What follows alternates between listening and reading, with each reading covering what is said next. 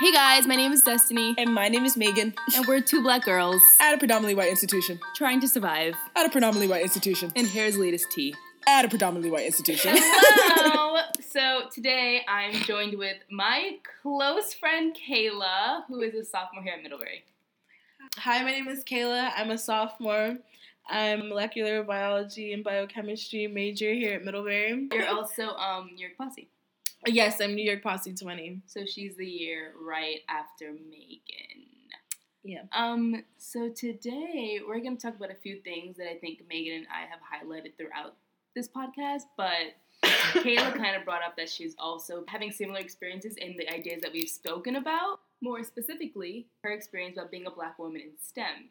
So, can you describe one experience that kind of highlights the struggles that POCs might face in STEM on a predominantly white campus here? I can think of a couple, but one that really comes to mind is something that happened in lab last week or like for the past two weeks. So I was placed with this young man, and he basically was like, I'm gonna do all of this, and you could get the chemicals. Like, not in like that way, but like that was the gist of it. And at first I was like, huh, but I just like ignored it because I was like, I'm gonna do what I wanna do because I'm also like a part of this lab. Like I was about to be like, oh, like I'll just fetch chemicals. But then like after a while, like he would like physically and like mentally take up so much space that like I wasn't able to like help in the lab like the way that I wanted to. Like he would if there was something to set up, he like set it up already and it's like moving so quickly and like trying to do everything by himself at once so that there's like nothing else for me to do but go like get stuff like uh, a maid. Towards the end of the lab period, we are leaving and like the experiment's over. I barely helped. He's sitting on this like stool looking at the freaking experiment like a weirdo. Okay, wait, hold on. So let me just like understand this. So you said this this happened over the past two weeks. Yeah. So it was the first week just you following him and like Yeah. what he says and like that was it. Yeah. So like how like how did you just ignored it? Just I ignored it for the first week until the end Okay. when he was like he basically was like clean the hood, which is like where we do our experiments. Okay. And I was like or he was like the hood needs to be cleaned. okay. And I was like so clean it because like throughout the entire lab he was tweaking. right, and he's white. Oh, of course. So that was the first week, and then the second week I came in with like a plan. I was like, okay. I spoke to my like lab mentor. She was like, make a plan so that there's like there's an understanding that you're gonna do this and he's gonna do that. We start, and I'm doing my part of the lab, minding my own business. He's still trying to tell me to get things, and I'm like, Dub, I'm working on the other part of the lab. Go get it yourself. Like, a lot for you to do, kind of kind of like say something back. Oh, when I Or- like not like usually I'm very like outspoken. Like socially Mhm. I'm outspoken, but like academically, like I don't want to be like that person who's like, you know, Yeah. like I would never like say that to something. something. Yeah, like in a classroom setting. So I definitely would not have said anything, but it was like getting on my nerves. The funny part is like he was like checking up on me, like to see how I was doing our part of the lab. And I was like, I'm not like an invalid, like I don't need to be supervision Right. he keeps checking up on me.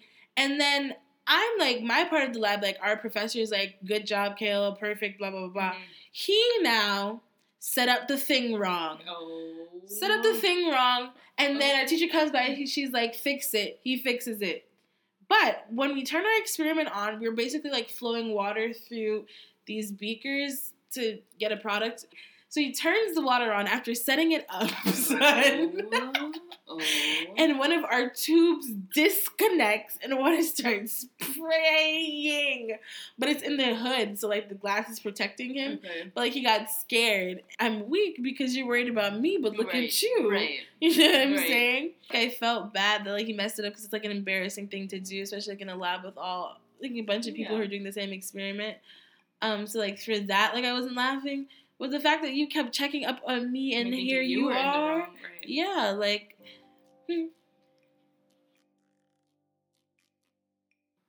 what was your like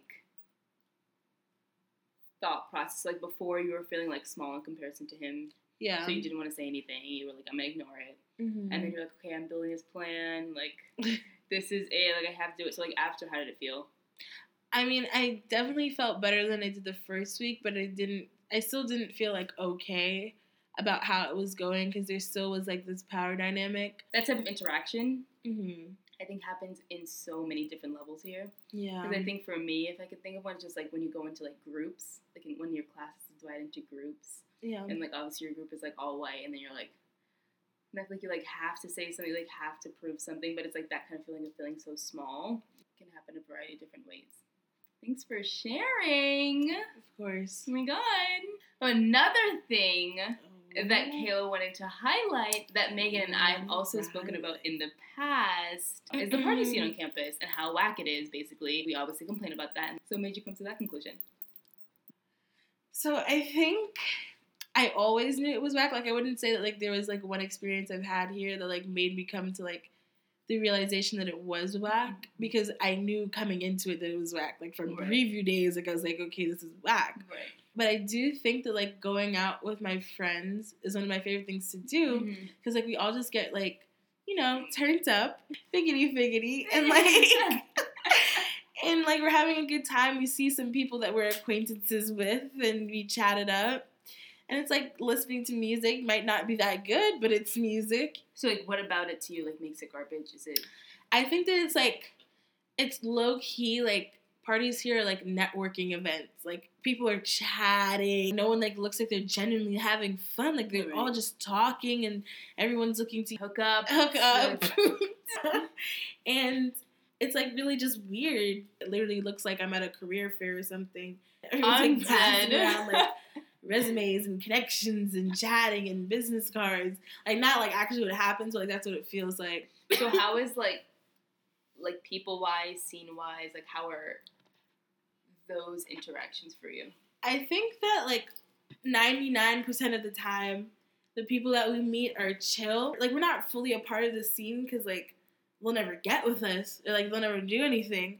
But like they chat with us, so it's like okay. But like there's always that one percent that's like shocked or like confused. And it's like it feels very like awkward because it's like you're questioning like my reasoning for being here, like being in your space, like why? Like you would never look at anyone else like that. And there is that like factor that you are black at Middlebury at a party that's not like Meant for you. meant for you, yeah. That you're not really meant to be at, but you're here.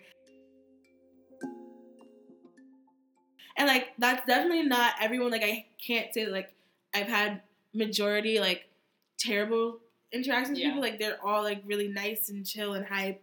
And like, you know, when they see you, like they're like, ah, Kayla, and then you're like, hello. I'm dead, hey. and then like you feel good.